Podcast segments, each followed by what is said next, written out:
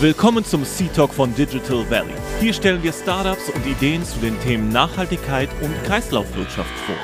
Eine Bühne für junge, nachhaltige Unternehmen und eine Plattform, um Erfahrungen auf dem Weg zur Gründung sowie erste Erfolge zu thematisieren, damit auch andere Gründer und Gründerinnen hiervon profitieren können. Auf geht's!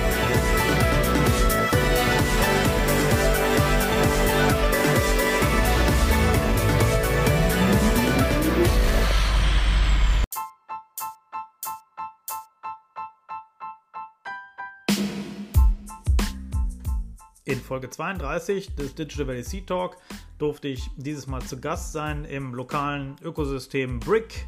Das ist mitten in Essen ansässig im wunderbaren Ruhrgebiet. Und da konnte ich mit Laura Kohler sprechen. Laura ist ein Kind des Ruhrgebiets, auch wenn sie dort nicht mehr lebt, sondern inzwischen die Vorzüge von zwei Standorten äh, genießen kann, nämlich Berlin und Essen. Und da auch die Innovation quasi äh, in beiden Richtungen denkt. Und Laura ist äh, zuständig für die Startup-Programme und für die Startup-Weiterentwicklungen äh, aus Brick heraus. Und Brick selber ähm, gehört zur Ruhrkohle AG Stiftung, die den Ewigkeitsauftrag ja haben, die Transformation des Ruhrgebietes auch mit zu unterstützen. Und eine Maßnahme daraus ist eben den Inkubator, den Accelerator oder als Oberbegriff das lokale Ökosystem Brick eben zu etablieren. Das gibt es nun seit 15 Monaten und ähm, hat einen super Start hingelegt, ist ähm, wirklich ein toller Ort, um Startups äh, weiterzuentwickeln. Und da haben wir äh, mit Laura darüber gesprochen. War ein äh, wunderbar nettes Gespräch. Wie soll es auch anders sein? Und äh, wie wir glauben, haben wir einmal den 360-Grad-Blick herum hinbekommen. Und ich hoffe, ihr habt genauso viel Spaß beim Zuhören wie wir beim drüber reden. Also springen wir direkt rein. Hier kommt Laura. Liebe Laura, ich freue mich sehr. Du bist heute im Digital Valley Seed Talk. Voll gut. Willkommen. Ich freue mich auch sehr. Danke. Und du sag, ich sage willkommen ist totaler Quatsch, weil eigentlich musst du ja willkommen sagen, weil ich darf bei euch sein. Herzlich willkommen ja. bei Brick. Schön, dass du da bist. Genau. Danke. Und äh, ich fühle mich hier pudelwohl. Ich durfte einmal schon mal hier sein, das zweite Mal jetzt. Äh, ich finde es richtig klasse. Mitten in Essen, äh, wer es nicht kennt, am Limbecker Platz äh, kann man das äh, rausfinden. Da sitzt Brick. Aber äh, über Brick sprechen wir erst später. Ich würde gerne noch erst mit dir ein bisschen über dich sprechen. Wie bist du überhaupt hier hingekommen? wie bin ich hier hingekommen? Ja, ähm, interessant. Äh, es hat sich ein, ein Kreis geschlossen, äh, wie ich hier hingekommen bin. Ähm, aber vielleicht ein paar Worte zu mir. Gerne. Also ich äh, stamme gebürtig aus Mülheim an der Ruhr, was ja ähm, Nachbarstadt von Essen ist, äh, wohne aber heute seit 17 äh, Jahren schon in Berlin. Ähm, und bin sozusagen wieder zurück in meine Heimat gekommen, wie du gerade gesagt hast. Und mein Lebenslauf ist so, ich wollte ursprünglich mal Journalistin werden, dann habe ich festgestellt, okay, als Journalistin steht man immer noch auf der anderen Seite, ich bin aber gerne drin im Geschehen. Und habe mich dann äh, nach dem Studium entschieden, zu Bertelsmann zu gehen, war da zwölf Jahre ähm, und habe angefangen, äh, nicht im Ruhrgebiet, sondern bin direkt nach Gütersloh gewechselt äh, und war da in der Hauptverwaltung vier Jahre ähm, in der Kommunikation und habe immer so ein bisschen gespürt, es ist irgendwie toll, es ist spannend, es ist international. Aber ich bin ein bisschen weit weg von den Produkten und äh, von den Kunden. Also ich wollte immer noch ein bisschen näher rein. Ne? War zwar jetzt nicht Journalistin, sondern schon im Unternehmen, aber spürte sich noch ein bisschen entfernt an. Mhm. So, und dann bin ich gewechselt nach Berlin mit dem Bertelsmann Buchclub, äh, sozusagen ins Kerngeschäft, in die Ur Urkeimzelle von Bertelsmann gewechselt. Ähm, und war da aber erst noch zwei Jahre in der PR und habe gemerkt, irgendwie kann ich so diese Geschicke des Unternehmens nicht so gut mitgestalten aus der PR heraus. Ähm, und ähm, habe dann irgendwann die Chance bekommen, noch mein MBA-Studium zu machen. Auf der einen Seite, also mich aus der Kommunikation mehr in Richtung Unternehmensstrategie zu entwickeln.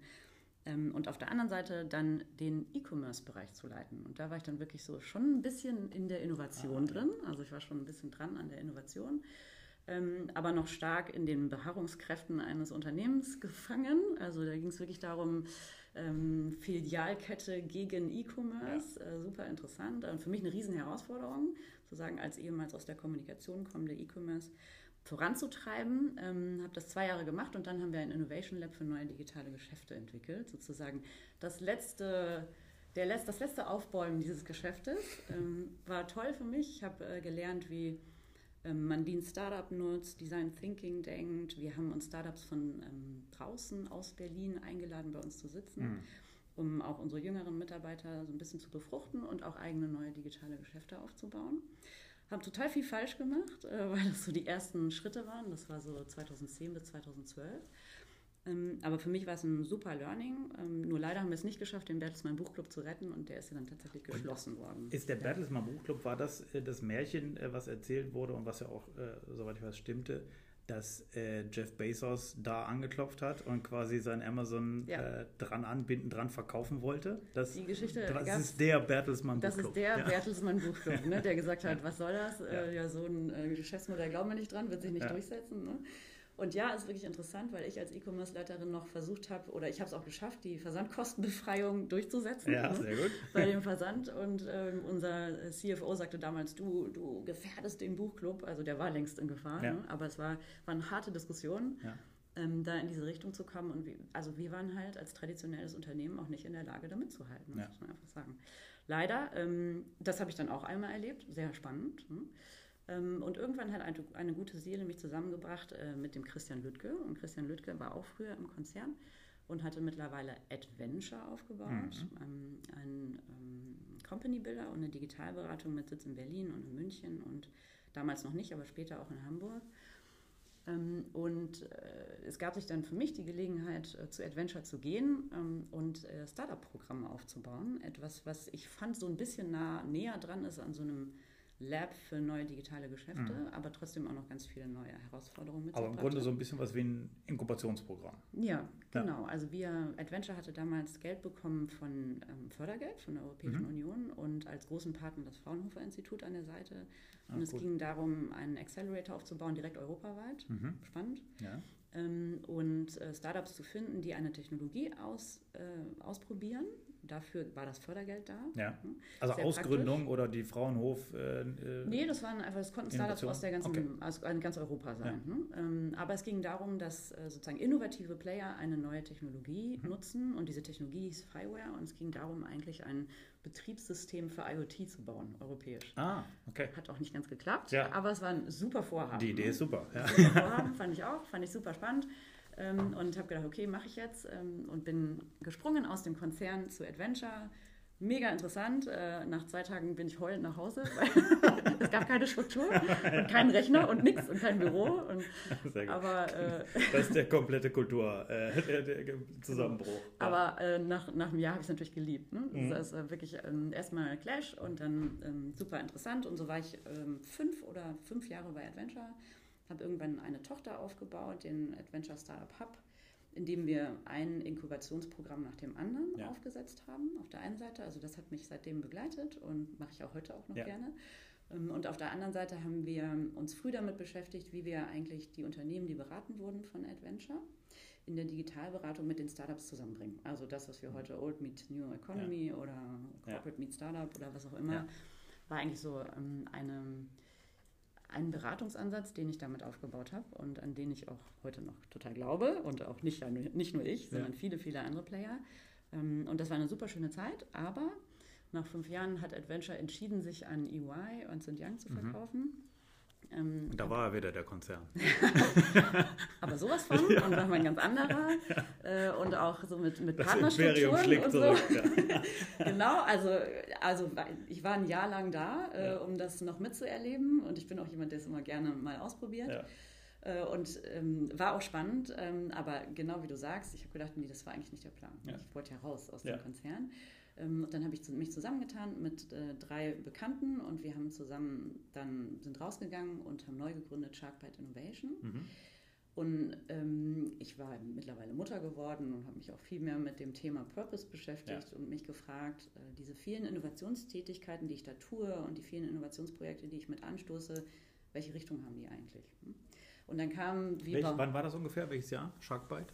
Äh, also über, darüber nachgedacht haben wir 2018 und ja. getan haben wir es 2019. Ja. Das war vor Greta. Ah, also in der ja, Gründungszeit kam auf einmal Greta auf. Und das war für uns dann klar, okay, also jetzt, äh, ne, jetzt müssen wir ne, nicht nur über Innovation sprechen, sondern auch Nachhaltigkeit. Und deswegen ist Sharkbite ähm, angetreten, wirklich mit diesem Versprechen, wir wollen innovative Player dabei unterstützen, Innovation mit Nachhaltigkeit im Kern zu denken. Was man heute Zebra nennt.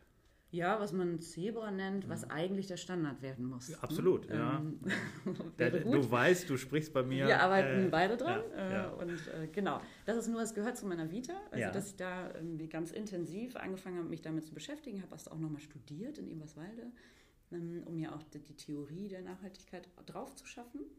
Ähm, und wir haben dann losgelegt, haben ähm, etab- etablierte Kunden, also große Unternehmen als Partner gehabt, die wir beraten haben. Mhm.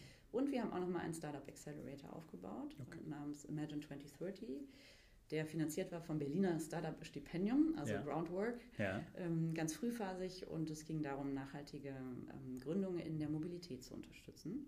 Und mein Anspruch war, du hast es gerade schon gesagt, äh, Zebra-Companies aufzubauen, was gar nicht so einfach ist in der Accelerator-Welt, die ja eigentlich schon immer schnelles Wachstum unterstützt. Ne? Ja. Das ist noch etwas, was für mich bis heute intellektuell noch nicht ganz gelöst ist, wo ich noch dran bin, was noch eine Herausforderung ist, aber das ist halt so den Ursprung in dieser Zeit gehabt. Mm, Und ähm, nach drei, vier Jahren haben wir vier Gründer festgestellt, okay, so nach Corona und so. Ähm, Wie groß war die Veranstaltung? Ihr wart zu viert, als ihr ge wir waren vier Gründer. gegründet habt? Wir waren in der Spitze 20 Leute ja, ähm, und äh, in Corona sind wir ganz schön geschrumpft, Ja, tatsächlich, weil klar. wir waren ja noch nicht so etabliert. Ja. Ähm, und haben darüber dann auch so ein paar große, größere strategische Diskussionen gehabt, die nicht ganz so einfach waren. ja. Und haben irgendwann auch festgestellt, also vier Gründer hält das jetzt auch gerade noch nicht aus. ne? Mhm. Und Dann hat ein Kollege von mir übernommen, ähm, ein Co-Founder, derjenige, der in München ist, und er ist auch heute noch mit Sharkbite in, unterwegs. Okay. Sehr schön, Ja. gibt es heute noch. Mm, Und wir drei anderen haben uns umorientiert und in diesem Moment kam ein Anruf von äh, Philipp Herrmann, Ja. ähm, auch ehemaliger Geschäftsführer von Adventure, und erzählte mir von Brick, Ja. von dem äh, Vorhaben Brick äh, in meiner alten Heimat.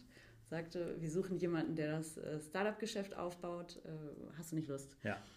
Und es war für mich gar nicht so easy, sofort Ja zu sagen, weil ich war ja vorher selbstständig und dachte, oh, dann bin ich ja angestellt. Mhm. Ähm, aber auch spannend. Und ich hatte noch nie im Ruhrgebiet gearbeitet, obwohl ich da ja geboren bin. Bisschen nur aufgewachsen. Dachte Genau. immer, okay, ich habe jetzt ganz viele Startup-Programme in Berlin aufgebaut, wo es ja eh schon sehr viel gibt. Und Ja. hier im Ruhrgebiet gibt es auch viel, ganz, ganz viele tolle Ansätze.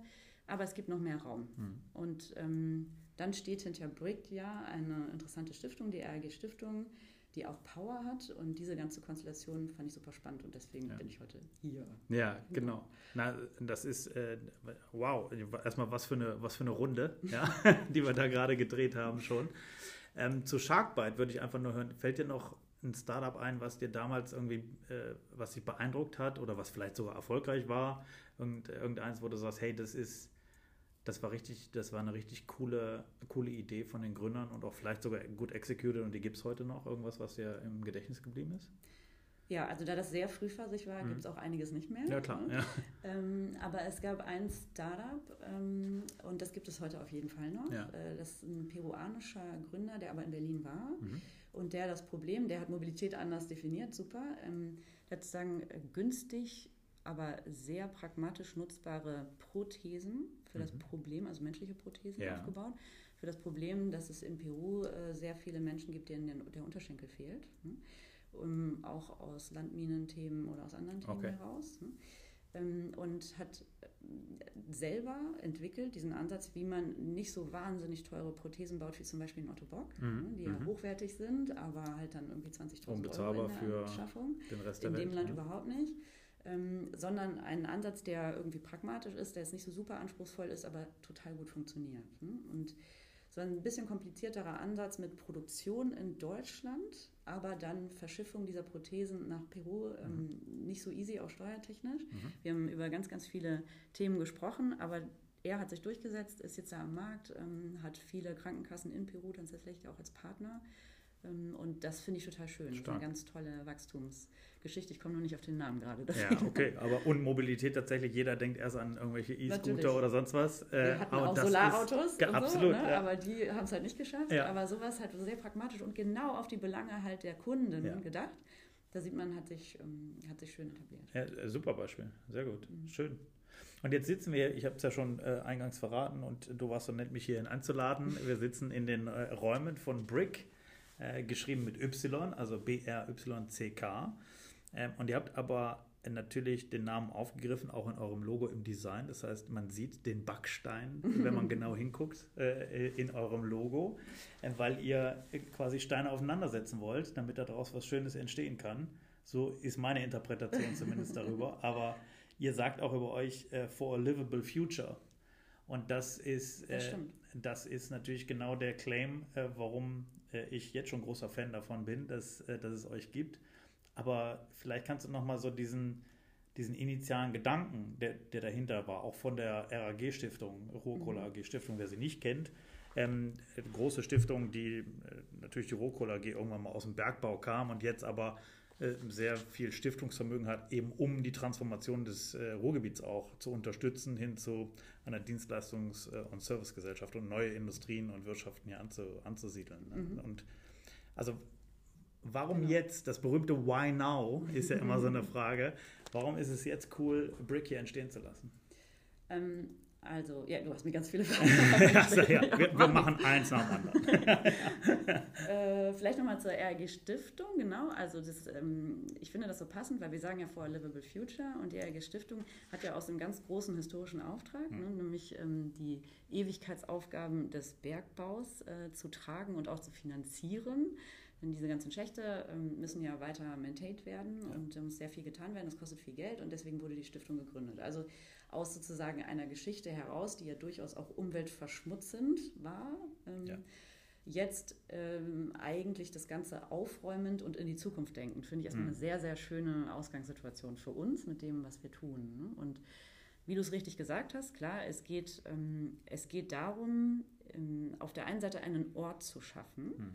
denn dieser Brick ist auch ähm, eine Analogie zu einem Gebäude, das Kolosseum, das Ja. hier sehr in der Nähe ist.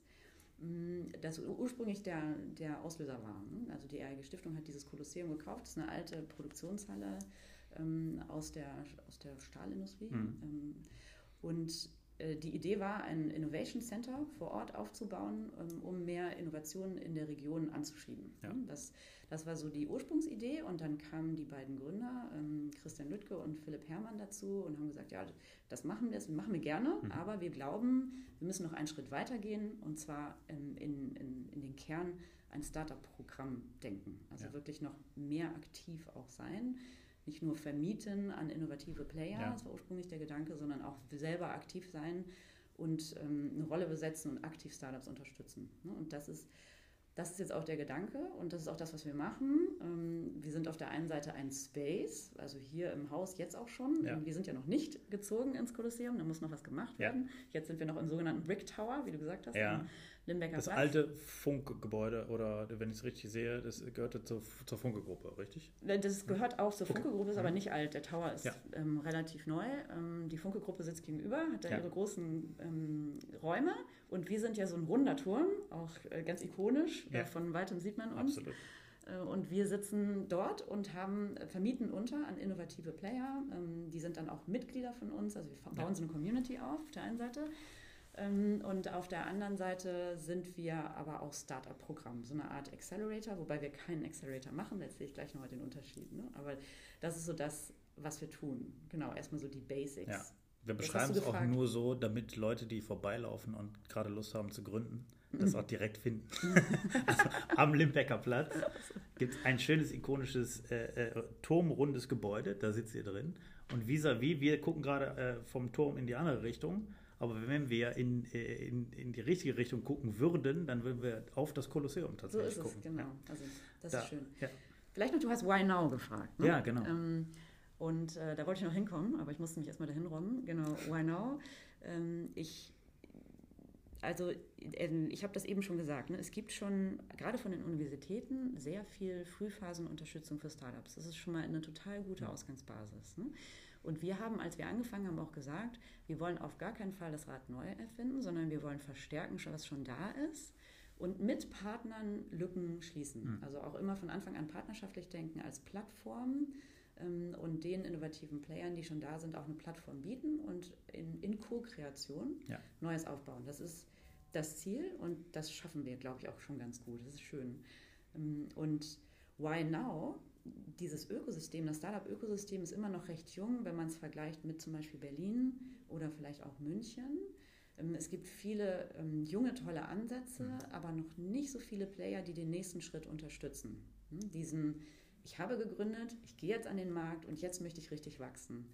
Und deswegen haben wir als Brick mit unserem Startup-Programm gesagt, wir schließen jetzt diese Lücke. Mhm und bauen keinen weiteren sehr, sehr frühphasigen Accelerator auf. Wir sagen auch noch, wir sind Early Stage fokussiert.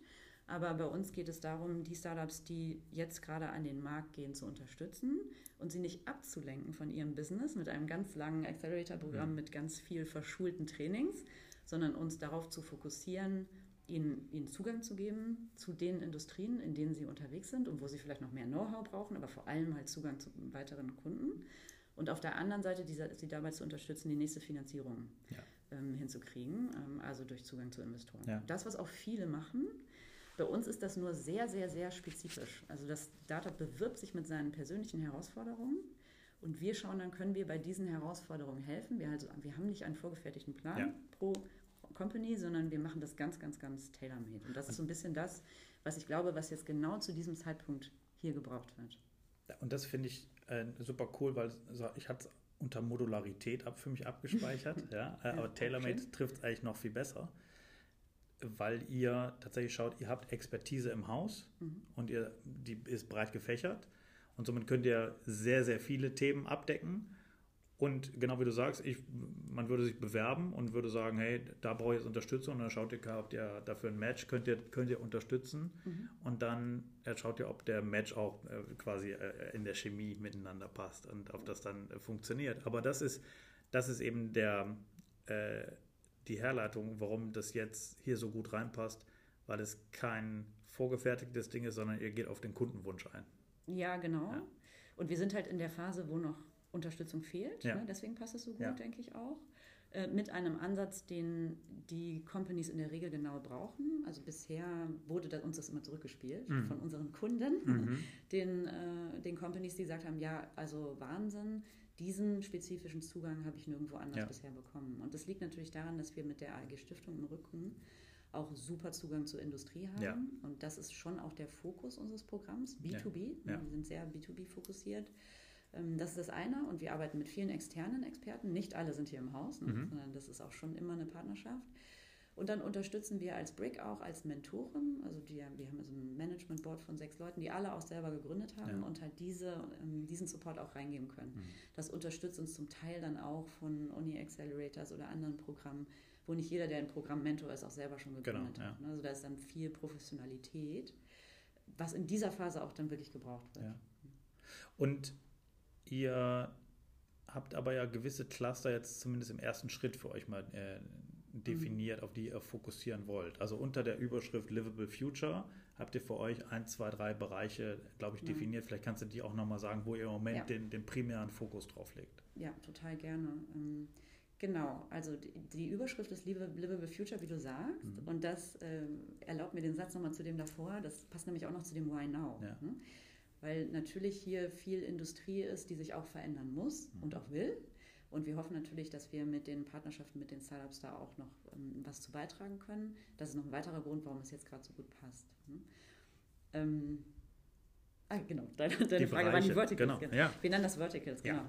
Also, und ähm, was sind jetzt die wichtigsten Bereiche, äh, die für eine livable future ähm, relevant sind, haben wir letztes Jahr angefangen mit dem Thema Livable Cities, mhm. haben Startups unterstützt im Bereich Energie, was sich absolut anbietet hier, dann auch wieder Mobilität, ähm, äh, Gebäude und Zero Waste eigentlich sind die vier Bereiche, die ich immer erkläre und sage, um, um das etwas gröbere Wort Livable Cities zu beschreiben. Ähm, und ähm, haben auf der anderen Seite mit der, durch eine Partnerschaft mit dem Wasserstoff-Hub, ja. für den wir das Programm als, als Dienstleister umsetzen, auch das große Thema Wasserstoff ähm, hier innerhalb von Brick jetzt auch für uns entdeckt, das ja auch am Ende in die Energie reinzählt ja. und es super, super spannend ist, ja. dass es viele Hardware-Startups gibt. Und in diesem Jahr haben wir gesagt, wir, wir fokussieren uns noch mehr von Livable Cities wirklich auf Energie. Mhm. Weil wir da auch ein strategisches Ziel haben und sagen, Energie, das ist hier der Energiestandort. Essen kann man Absolut. eigentlich als Energiehauptstadt ja. definieren. Ja, Insofern fokussieren wir uns jetzt hier noch mehr, waren auch auf der E-World aktiv, haben da den schnellsten Accelerator der Welt gebaut, so ein bisschen rumgespielt und ähm, sehen auch, dass es ein gutes, gutes Thema ist. Das ist das eine. Und auf der anderen Seite sind wir durch eine enge Partnerschaft mit der Uniklinik Essen auch sehr, sehr aktiv im Bereich Healthcare. Ja. Das ist der, der andere große Bereich. Und ähm, worüber ich mich super freue, ist, dass wir noch ein Querschnittsthema definiert haben für uns dieses Jahr und auch schon einmal komplett durchgezogen haben, nämlich das Thema Female Founders. Ich weiß, wir sind bei weitem nicht die Einzigen. Äh, bei uns war es aber auch absolut nötig. Wenn man auf unser letztes Jahr schaut, sieht man durch diese B2B-Fokussierung, waren wir sehr mail-orientiert. Hm. Ähm, und ich selber musste zugeben, es kann nicht sein, dass ich mich darum nicht kümmere.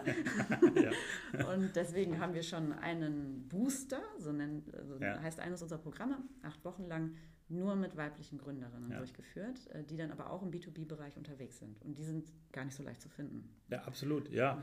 Und das äh, vielleicht nochmal äh, zu Essen zurück. Du hast es schon gesagt, Essen ist in Kombination mit Düsseldorf quasi das, was, ich habe es im vorherigen Podcast mit Florian auch schon mal gesagt, die sitzen ja auch mit, äh, mit, ihrer, äh, mit ihrem Startup in Essen. Das ist so die Hauptstadt für Energie. Das, was Frankfurt für die Banken ist, so ist, es, ja. ist, Essen in Kombination mit Düsseldorf für die, für die Energiewelt in Deutschland und damit auch in Europa, weil hier sehr eben die Headquarter auch der großen deutschen, aber damit eben auch europäischen Energiekonzerne sitzen. Und Energie, äh, Healthcare oder Health äh, als Oberbegriff ja. und, und Female Founder sind im Moment die, die, drei, die drei, Core Topics. Die genau. Core Topics. Mhm. Und vielleicht nochmal, wenn sich jetzt jemand dafür in, interessiert und sich dann bei euch melden will, das ist ja nicht mit Kosten verbunden, wenn ich es richtig verstanden habe. Es muss auch kein Equity an der Tür abgegeben werden, Überhaupt wie das nicht. ganz früher mal war. Ist ja wichtig zu wissen für alle, die sich melden. Also es kostet weder Cash noch Equity. Aber der große Vorteil ist, ihr könnt sogar selber äh, teilweise investieren. Genau. Das ja. ist ja wiederum äh, schön, weil am Ende des Tunnels wartet vielleicht nicht nur ein Kunde, sondern auch ein Investment dann von Brick selber. Vielleicht kannst du dazu noch ein, zwei ja. Sätze auch sagen. Ja, super. Danke, dass du das ansprichst. Das ist natürlich ein weiterer USP, den jetzt andere Programme nicht haben. Genau, das ist so. Also es gibt keinen Automatismus bei uns, äh, was ja auch sehr schön ist. Ne? Ja. Es ist erstmal absolut frei, wie du sagst. Dass, ähm, die Company zahlt nichts, wenn sie reinkommt, sondern kriegt erstmal ganz viel. Ne? Und wir sehen, dass in diesen acht Wochen lernen wir aber natürlich schon die Company auch sehr gut kennen und entscheiden dann mit, der, mit dem Unternehmen zusammen, ob sich das anbietet. Mhm. Wir können, ähm, wir sind immer, ähm, wir machen nur Co-Investments, also wir werden jetzt keine Runde anführen. Ähm, und, aber wenn es eine Runde gibt, können wir mit reingehen in so Tickets so zwischen 100 und 200.000 Euro. Mhm.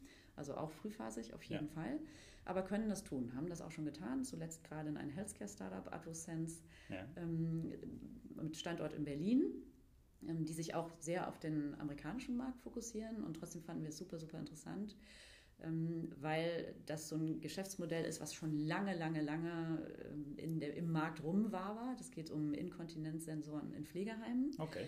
Und dieses Produkt ist so smart aufgebaut, dass sämtliche Pflegekräfte sofort gesagt haben, also das würde ich jetzt nutzen. Das ist zum ersten Mal der Fall. Ich selber habe in meiner Vergangenheit auch schon solche Startups unterstützt mhm. und war hier auch sofort überzeugt und freue mich total, dass wir jetzt als Brick und RRG Stiftung das immer ein gemeinsames Investment investieren konnten. Stark. Ja. Und habt ihr noch mehr als das eine? Also habt ihr, wie viele Investments habt ihr schon getätigt? Jetzt? Mittlerweile, das war jetzt das dritte. Ja, okay, stark. Ähm, es gibt noch ein weiteres Healthcare-Unternehmen, Spexa. Die im Bereich äh, Corporate Health unterwegs sind. Ähm, und dann gibt es noch die Company Eduneon, mhm. ähm, die im Bereich Bildung unterwegs ist. Okay. Also da sind wir ein bisschen abgewichen, die haben wir im Bereich Livable Cities ein bisschen ja. breiter interpretiert. Ne? Weil euch selber gibt es ja hier auch noch nicht seit Ewigkeiten. Nee, ne? genau. Weil also Brick also, ist ja, wann habt ihr die Pforten geöffnet? Offiziell ja. gab es eine Pressekonferenz im Februar 2022. Ja. Hm? Und also das, letztes Jahr, genau. Genau, mhm. und das erste Programm hat losgelegt im April. Also wir sind jetzt 15 Monate mit Programmen ja. unterwegs. Äh, wie du sagst, wir sind eigentlich so New Kid on the Block. Ne? Ja, absolut. Und das ist, du hast es eben auch gesagt, Female Founders unter dem Kontext auch und B2B. Jetzt haben wir im Ruhrgebiet wirklich Top-Universitäten auch, viele mhm. technische Universitäten und auch da sind die Kohorten, glaube ich, immer noch, ähm, ich kenne die echten Zahlen nicht, gefühlte 80-20, also mehr Männer als Frauen. Mhm. Vielleicht liege ich damit total falsch, aber die, äh, das Bauchgefühl ist so. Korrigiert mich äh, in den Kommentaren oder wo auch immer, wie die wirkliche Verteilung ist. Aber deshalb umso schwieriger, gerade auch wenn man B2B und vielleicht sogar ein ingenieurslastiges äh, Startup hat, was bei Energie äh, natürlich dann auch mal vorkommen kann. So ist es. Ähm, ja. Da auch weibliche Gründer zu haben. Aber hast du denn da ein oder zwei Leuchttürme, die dir aufgefallen sind, die ihr auch im Programm hattet? Dann können wir hier gerne einen kleinen Shoutout auch machen und einfach da mal einen, ja. einen, Spotlight hindrehen. Ja, also man muss sagen, auch wir haben mehr Female Founders im Healthcare-Bereich ins Programm bekommen ja. bisher als im Energiebereich, ganz klar. Mhm. Ähm, und da gibt es tolle, denn ja. im Healthcare-Bereich sind die Quoten so, dass es deutlich mehr weibliche Gründerinnen gibt. Ähm, insgesamt weißt du ja wahrscheinlich selber, äh, deutscher Durchschnitt 20 Prozent, was schon gut ist im Vergleich zu vor, vor zehn Jahren, mhm. da waren es irgendwie zwölf. Ja. Ähm, aber übrigens interessant, äh, der letzte NRW Startup Monitor hat auch nochmal einen deutlichen Gap zum bundesdeutschen Durchschnitt gezeigt. Also NRW weniger Female Founders in Relation. Ja ich hoffe, das hat sich bis mittlerweile nivelliert. Ich weiß es aber nicht und ich sehe es auch noch nicht. Mhm. Ne? Auf jeden Fall. Ich habe eine ganz tolle Gründerin, ähm, die Nina Heine von Shit to Power. Oh ja, Nina, natürlich. Ja, Nina, Shoutout an der Stelle, um dich direkt prominent auch daran zu erinnern, du wolltest in diesem Podcast kommen. Das solltest du auf jeden Fall machen. Ja. Nina ist wirklich Nina und klasse. ich besuchen, glaube ich, jetzt zum fünften Mal einen Termin, wo es passt. Ja. Genau, das ist Ecosystem Shoutout. Ja, genau. Also mit Nina musst du auf jeden Fall sprechen. Äh, Nina zusammen mit ihrem Co-Founder Fabian, sie ist ja nicht alleine. Ähm, ähm, äh, aber war in unserem Female Founder Programm dabei, ja. worüber ich mich sehr gefreut habe. Und das ist übrigens auch interessant. Ähm, wir haben sie reingeholt, sie hat sich beworben als Energiestartup und ich habe gesagt, möchtest du im Female Founder Booster dabei sein? Und sie so, nein, ich möchte in das richtige Programm. dann hat es ein bisschen gedauert und im Nachhinein hat sie gesagt, war das Beste, was ich jemals machen konnte, ähm, weil es, es hat irgendwie noch eine, eine andere Qualität gehabt. Ja. Aber das vielleicht mal in einem anderen Podcast. Aber ich weiß gar nicht, ob wir jetzt den Namen schon gesagt haben, das ist nämlich auch der Name ist ja Programm Shit, Shit to, to, Power. Power. Ja. genau, sie machen aus Scheiße Geld. Genau. Das ist immer ihr erster Satz ja, im Pitch. Exakt. Ja. Äh, und das macht sie wirklich ganz, ganz, ganz wunderbar. Ja. Und es geht darum, äh, Sie haben einen äh, pragmatischen und etwas kostengünstigeren Ansatz entwickelt, wie Klärwerke aus Klärschlamm Energie produzieren können. Ja. Und damit geht sie in, den, in einen Mittelbereich der Größe von Klärwerken, der sich das bisher noch nicht leisten kann. Also die ganz großen Klärwerke machen das heute schon. Aber so die mittelgroßen, die können das heute noch nicht. Aber mhm. es wäre natürlich viel besser, wenn es alle Klärwerke direkt machen würden und ihren Klärschlamm nicht irgendwo hin transportieren und verbrennen lassen, was Kosten verursacht und natürlich auch nachhaltig problematisch ist, sondern ähm, diese direkte Vergasung des Klärschlamms in Energie, die ähm, Shittu Power entwickelt und auch große Anlagen mhm. baut. Ne? Das ist ein großer Weg noch, aber ein toller Weg. Ähm, das ist halt was Neues jetzt. Ne? Und das äh, ein super Team total gerne mit den beiden zusammengearbeitet ja. äh, und würde mich freuen, wenn du sie einlädst. Ja, also, also, Nina, du hast bald keine Gründe mehr, den Termin nicht zu finden. Sie kann das auch noch besser erklären. ja, genau. genau, genau. Und jetzt nochmal auf Brick zurück. Euch gibt es seit 15 Monaten live sozusagen, mhm. also ja auch noch wirklich frisch. Ähm, und ihr sitzt in Essen, aber ihr habt zum Beispiel auch ein Investment jetzt bei einem Berliner Startup, aber vielleicht kannst du auch nochmal eingrenzen, ja. Wie ordnet ihr euch ein, mhm. regional, mhm. bundesweit? Also wie ist, wie ist eigentlich euer, genau. euer Gameplan? Da? Genau. Also viele denken, wir sind nur regional unterwegs und das sind wir nicht. Mhm. Hm? Wir haben sogar eigentlich einen internationalen Anspruch. Sehr gut. Wir sind verwurzelt im Ruhrgebiet, das ist ganz klar so. Ne? Das ist unser Zuhause und wir unterstützen auch sehr gerne Startups im Ruhrgebiet aber nicht nur. Ne? Wir wollen gerne auch durchmischen. Wir, sind, wir haben gar keine Beschränkungen. Also ja. wir nehmen Startups aus allen, aller Herren Länder mit auf. Ne? Ja. Wir hatten auch schon Startups ähm, aus Tel Aviv im Programm, wir hatten Startups aus der Türkei im Programm, wir hatten Startups aus London im Programm, aus Australien. Also ja, oh, wow. wir sind da sehr international okay. mhm. unterwegs. Es wäre aber gelogen zu sagen, wir sind rein inter international. Also eigentlich ist es bei uns so, wir haben wenn wir vier Startups aufnehmen, sind davon zwei aus der Region, eins irgendwo aus Deutschland und eins international. Okay, ne? ja. So ist es bei uns und so fühlen wir uns auch ganz wohl. Es kann gerne auch noch internationaler werden, aber es geht darum, auch die Region zu, stärken. Wenn wir internationale Teams aufnehmen, dann sind die meistens daran interessiert, mit der heimischen Wirtschaft in Kontakt ja. zu kommen. Das ist so, es geht in beide ja, Richtungen. Ja, der Zugang. Ja. Das, äh, das, das ist der Sweet Spot, also mhm. gar nicht so sweet in eine Richtung. Mm, da sind wir sehr offen und äh, das Programm wird auf Englisch geführt. Das ist ja. auch noch was, wo wir uns ein bisschen unterscheiden von anderen. Wir versuchen wirklich international und auch Englisch zu etablieren. als Sprache, als Programmsprache und tun das auch, haben auch internationale Experten, mhm. sodass die alles, was so overall passiert, wie so ein Kickoff des Programms, ist dann auf Englisch. Ähm, und äh, welche Startups in, in der Phase, also sollten auf jeden Fall gegründet haben mhm. und in der Regel an funktionierenden Prototypen oder schon am Markt sein. Ne? Okay. Also das, das, das, und wir sind aber nicht. Also ihr seid eigentlich für den, für den ne? Bereich Product Market Fit an dem, an dem, an der Stelle setzt ihr ungefähr an. Ist das, wäre das richtig? Wir setzen da an, genau. Ja. Aber man genau, kann sogar genau. auch schon weiter sein ja. und einfach nur in den, in den Wachstum gehen. Ne? Okay. Ähm, mhm. Das ist auch völlig in Ordnung. Wir können das auch, weil wir ja so tailor-made sind. Ja. Müssen wir eigentlich nicht alle über einen Kamm scheren, sondern man kann auch in unterschiedlichen Phasen. Das heißt, so ein, so ein klar, also tailor-made ist die Antwort immer, it depends, ja. ja. Aber äh, ich stelle trotzdem die Frage, wie lange wäre denn so der, der Aufenthalt eigentlich äh, eines Startups bei euch, mhm. bis es dann weitergeht? Also die Programme sind relativ kurz, mhm. acht oder zehn Wochen. Wir haben einen Booster-Ansatz, der ist acht Wochen, mhm. der ist nur remote. Ja. Und die Startups kommen eigentlich nur einmal zum großen Investor Day. Den machen mhm. wir zweimal im Jahr. Gut, ja. das sollte man nochmal erwähnen. Äh, zweimal im Jahr gibt es einen Investor Day, wo wir die besten Startups aus den Programmen aus dem ersten halben Jahr und später dann aus dem zweiten halben Jahr zusammenholen und pitchen lassen vor Investoren. Da kommen so 50 bis 80 Investoren. Mhm. Also mittlerweile ist das Netzwerk auch schon gut, gut angewachsen. Ähm, und das ist dann das, wo das machen wir in Essen. Ansonsten ist es für die Startups remote und dadurch ja auch zeit- und kostensparend. Ja. Ne? Ähm, diese acht Wochen, bei den zehn Wochen Sprintprogrammen, die wir zum Beispiel mit dem Wasserstoffhub machen, ist das ein bisschen anders. Da kommen die Startups dreimal. Am Anfang zum Kickoff, in der Mitte zum Friendly Investor Day und Matchmaking mit Corporates und dann am Ende dann auch nochmal zum Investor Day. Aber ansonsten acht oder zehn Wochen sind die Programme lang, mhm. nicht länger.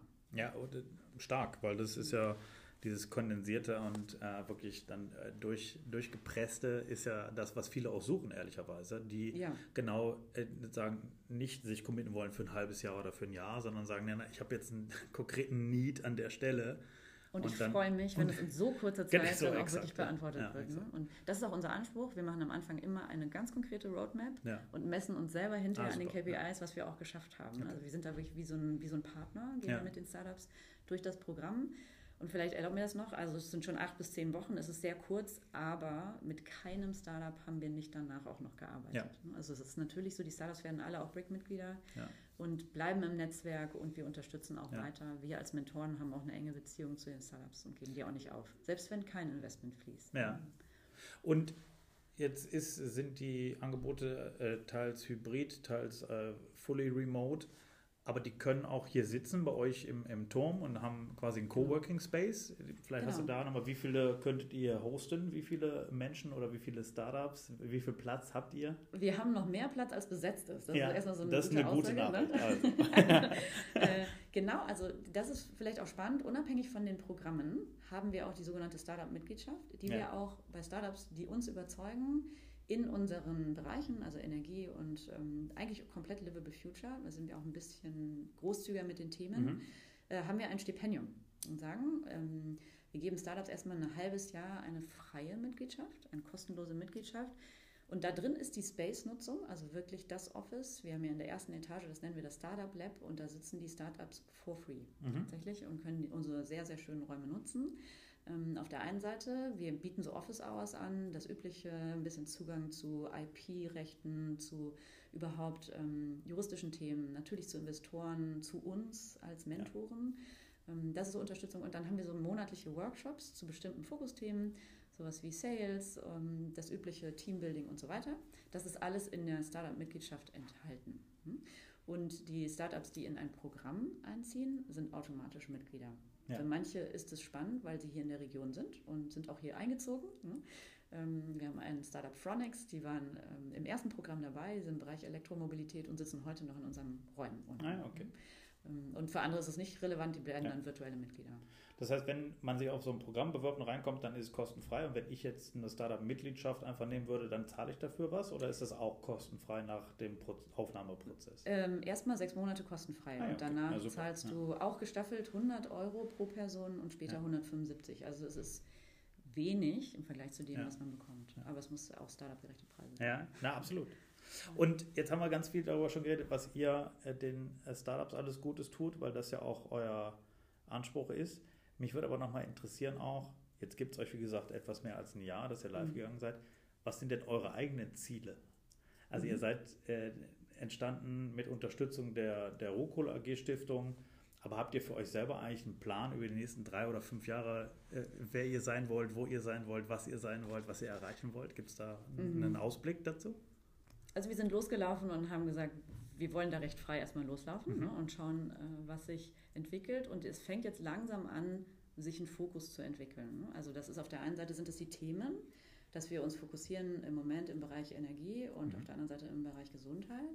Und da wirklich etwas übergreifender denken. Also nicht nur in diesen Startup-Programmen, sondern und jetzt anfangen, uns zu vernetzen mit starken Partnern, ähm, wie der Uniklinik, aber auch ja. Energieunternehmen. Nach und nach fangen die Gespräche an, um sogenannte Subökosysteme zu bauen. Und da nicht nur mit Startups, Startup-Programmen zu arbeiten, sondern überhaupt Innovationsökosysteme aufzubauen, die dann noch so ein bisschen größer sind und vielleicht auch Corporate zu Corporate vernetzen, um da dann Innovationstätigkeiten ja. noch mehr anzustoßen. Und die Rolle zu besetzen, schärfen und da dann auch vielleicht auch in weiteren ähm, Verticals, also nicht nur im Bereich Energie und Healthcare bleiben, sondern auch in weiteren Verticals da loslaufen. Das ist eine, die sich für uns total anbietet mhm. und äh, wo wir jetzt anfangen, intensiver daran zu arbeiten. Ne? Und dann müssen wir mal sehen. Aber das ist eines der Ziele, dass ja. wir, das sich jetzt so zeigt, wo wir jetzt darauf hinarbeiten. Und dann natürlich ist ein Ziel für uns, starke Teams mit aufzubauen, ähm, denn die sind am Ende auch wieder interessante Investment Cases für die RIG Stiftung. Mhm. Und so schließt sich dann der Kreis. Das ist auf jeden Fall einer der Aufträge, den wir uns so oder so gegeben haben.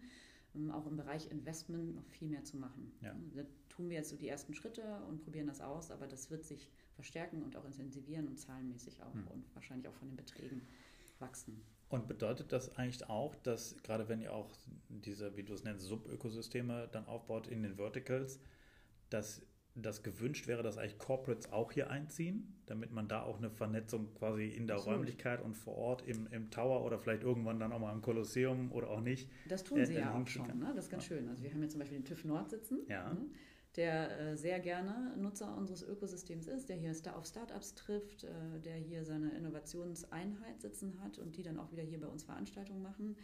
Ähm, und klar, also darüber freuen wir uns, ja. daran arbeiten wir auch. Ähm, wir haben ja auch VCs hier sitzen, also das, das ist natürlich genau der Gedanke, sich da mehr zu verschränken und ja. gemeinsam in, in Innovationsrichtungen zu arbeiten. Das heißt, Startups äh, stoßen hier nicht nur auf andere Startups, sondern tatsächlich auch auf andere auf Unternehmen, Teilnehmer auf potenzielle des Kunden, Ökosystems. Äh, genau, nicht nur bei unseren Events, sondern auch auf dem Flur. Ja. Ne? Ähm, ja. Das ist so, also die, wir hatten ein Startup, die Vigitech äh, aus, aus der Türkei, die machen sehr ähm, mobile Windräder, die mhm. du sozusagen in der Innenstadt aufbauen kannst die hier auf dem Flur Vonovia getroffen haben und jetzt in einen Pilotcase zusammengehen. Okay. Das, so soll es sein. Ja, das ist ja, perfekt. Das ist der Showcase. Wenn wir das genau.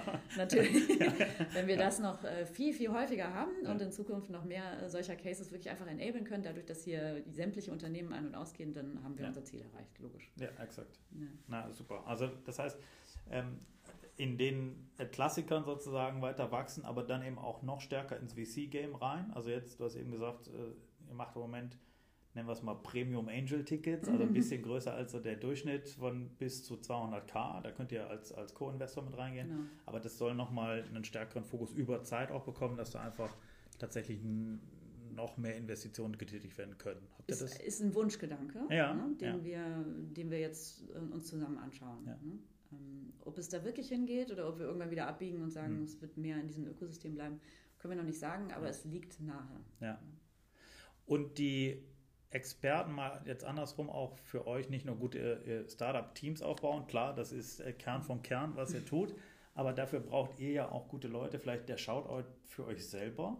Mhm. Sucht ihr eigentlich noch externe Partner, Experten, mit denen ihr zusammenarbeiten wollt oder die sich vielleicht auch bei euch melden wollen, Total. weil sie das jetzt hören und sagen, hey, wow, Brick klingt irgendwie alles äh, wie gemalt. Äh, vielleicht kann ich da ja auch mit stattfinden. Ja, Danke dafür, ja genau. Also wir überarbeiten noch gerade unsere Website, die ja. im Moment da an dieser Stelle überhaupt nicht stark ist. Die ist brick.com. Brick.com, so, genau. kann auch ähm, direkt äh, besucht werden, bitte. Ja. Die äh, sozusagen letztes Jahr ganz am Anfang entwickelt wurde und für die ersten Monate total gut war. Ne? Und jetzt haben wir ein viel schärferes Bild und Genau, also wir freuen uns äh, über Corporate-Partner, die mhm. mit uns zusammen die Programme weiter stark machen, die Startups weiter aufbauen. Ja. Das ist auf jeden Fall eine ganz wichtige Zielgruppe, wo wir noch viel mehr Partnerschaften aufbauen wollen. wir freuen uns über jeden Investor, äh, der auf uns zukommt. Äh, das tun manche schon, die mhm. noch nicht so einen Footprint in der Region haben und uns dann sozusagen als, als Landing-Pad in der Region nutzen. Ja. Äh, das bietet sich an, da freuen wir uns über Investoren, die auf uns zukommen. Ähm, und Experten, Fachexperten, die sagen, äh, ich bin in einem Unternehmen beschäftigt, ich bin Experte für etwas, wir sind sowieso an Innovationen interessiert und so ein erster ganz einfacher Ansatz wäre, einfach mal mit so einem Startup zusammenzuarbeiten als Experte. Ja kann ich total empfehlen, das mal auszuprobieren. Äh, dürfen sich auch super gerne bei uns melden. Passiert auch schon. Ja, das super. ist sehr schön, aber bitte gerne noch viel mehr. Ja, stark, ja, unbedingt. Also meldet euch brick.com und dann klickt euch da durch und nehmt den Kontakt direkt zur Laura oder den Kollegen auf, dem Alex oder Philipp. Und, genau, ähm, sehr gerne. Ja, super, das ist voll gut. Und ähm, wir machen zum Ende sonst auch immer nochmal den, ähm, das Ecosystem Play, wie wir es nennen, aber das will ich jetzt nicht verwässern, weil wir haben den Druck auf Nina aufgebaut. Ja. Genau, den, den, nehmen, ja. den, nehmen, wir jetzt nicht raus. Ja. Nina muss das hören und der Druck muss bleiben. Deshalb nehmen wir da nicht noch einen anderen äh, äh Ecosystem Play mit auf. Da wird sich drüber freuen. Ja, ja. Wir machen den, die Scherze aber auch nur, weil wir wissen, dass sie damit sehr gut umgehen kann. das, trifft, äh, das trifft nicht unvorbereitet. Ja. Also es hat mir e extrem viel Spaß gemacht. Ähm, deshalb wird meine letzte Frage sein, wenn es nicht das Ecosystem Play ist. Äh, welche Frage habe ich dir denn nicht gestellt, aber hätte ich dir eigentlich stellen sollen, weil sie so wichtig gewesen wäre oder weil du das einfach hättest gerne beantworten wollen? Und was wäre denn dann deine Antwort auf meine nicht gestellte Frage gewesen? Boah, du hast mir so viele gute Fragen gestellt. Ähm, Den Zehner gebe ich dir jetzt schon mal. Danke für das Kompliment. Ja, aber dann lasse ich dich jetzt also nicht wirklich, aus, ich glaube, ich habe alles Relevante erzählen können. Tatsächlich. Also, ja, sehr gut. Ja. Dann äh, freue ich mich nur, dass, dass dich als Kind des Ruhrgebietes, aber gefühlte Berlinerin ähm, wieder ins Ruhrgebiet zu uns zurück verschlagen hat, hier nach NRW. Ähm, vielleicht das noch, wir wissen, du verbindest ja auch da die Welten quasi in deiner Person, weil genau. Du beide Standorte quasi bespielst. Du ja immer noch auch in Berlin äh, dein, genau. deine Heimat inzwischen hast. Da wohne ich noch und versuche auch mein Netzwerk tatsächlich weiter zu pflegen, ja. weil das ja total viel bringt. Ja. Ne? Das auch zu vernetzen und äh, das Beste aus beiden Welten zusammenzubringen. Ja. Aber klar, mein Hauptarbeitsstandort ist natürlich Essen. Ja, ja, klar. Ja. Aber gerade das ist dieser Kollaborationsgedanke auch eben aus der Regionalität heraus, und das ist eben ja auch äh, rausgearbeitet schon, Brick hat da eh quasi einen grenzenlosen Ansatz und sagt, naja, wenn einer aus, äh, aus der Türkei, aus Tel Aviv, aus Australien kommt, äh, be my guest, total gerne. Ja. Und ich finde auch, dass wir gerade innerhalb Deutschlands, innerhalb Europas sehr viel fluider agieren sollen. Und ähm, so möchte ich es zumindest interpretieren und verstehen. Da seid ihr genau auch ein Player, der das auch so sieht und ähm, Brick auch dafür für äh, europäische Innovationen einfach steht und das mit einem klaren Fokus im Moment auf Energie und Health, aber eben auch unter dem Dach der Nachhaltigkeit, weil ich referenziere auf euren Punchline wieder, weil es mir so gut gefällt, for a livable future. Ja? Und Absolut, das, ja. Ähm, das genau. ist eben nicht nur einfach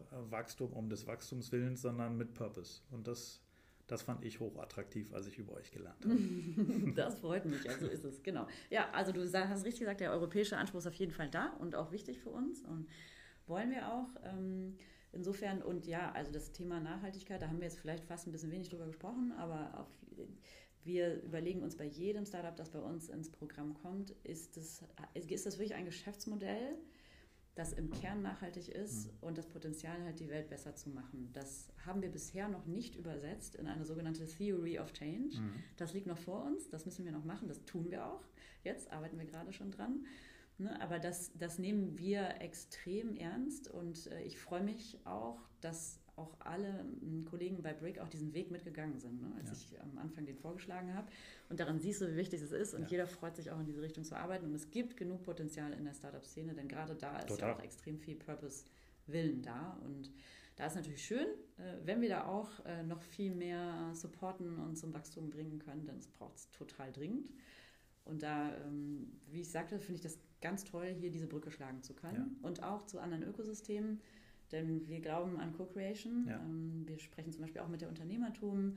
Ähm, wir sprechen mit dem Center in Heilbronn, das mhm. da entsteht und sind absolut gewillt, äh, uns da stark zusammenzutun. Ja. Und natürlich auch mit den Ruhrgebietsuniversitäten. Ne? Das sind ganz, ganz wichtige Partner für uns auch. Also bin ich auch wirklich felsenfest von überzeugt, alles, was Innovation ist, ist nachhaltig und alles, was nachhaltig sein soll, ist übrigens auch Innovation. Und ich sage äh, ja. immer, wir müssen das auch mal hinkriegen, dass wir Nachhaltigkeit aus dieser, äh, nicht falsch verstehen, aber dann äh, missverstanden wird, aus der Müsli-Ecke mal rauszukriegen, mhm. weil es ist äh, in allergrößtem Maße einfach äh, hartes Engineering.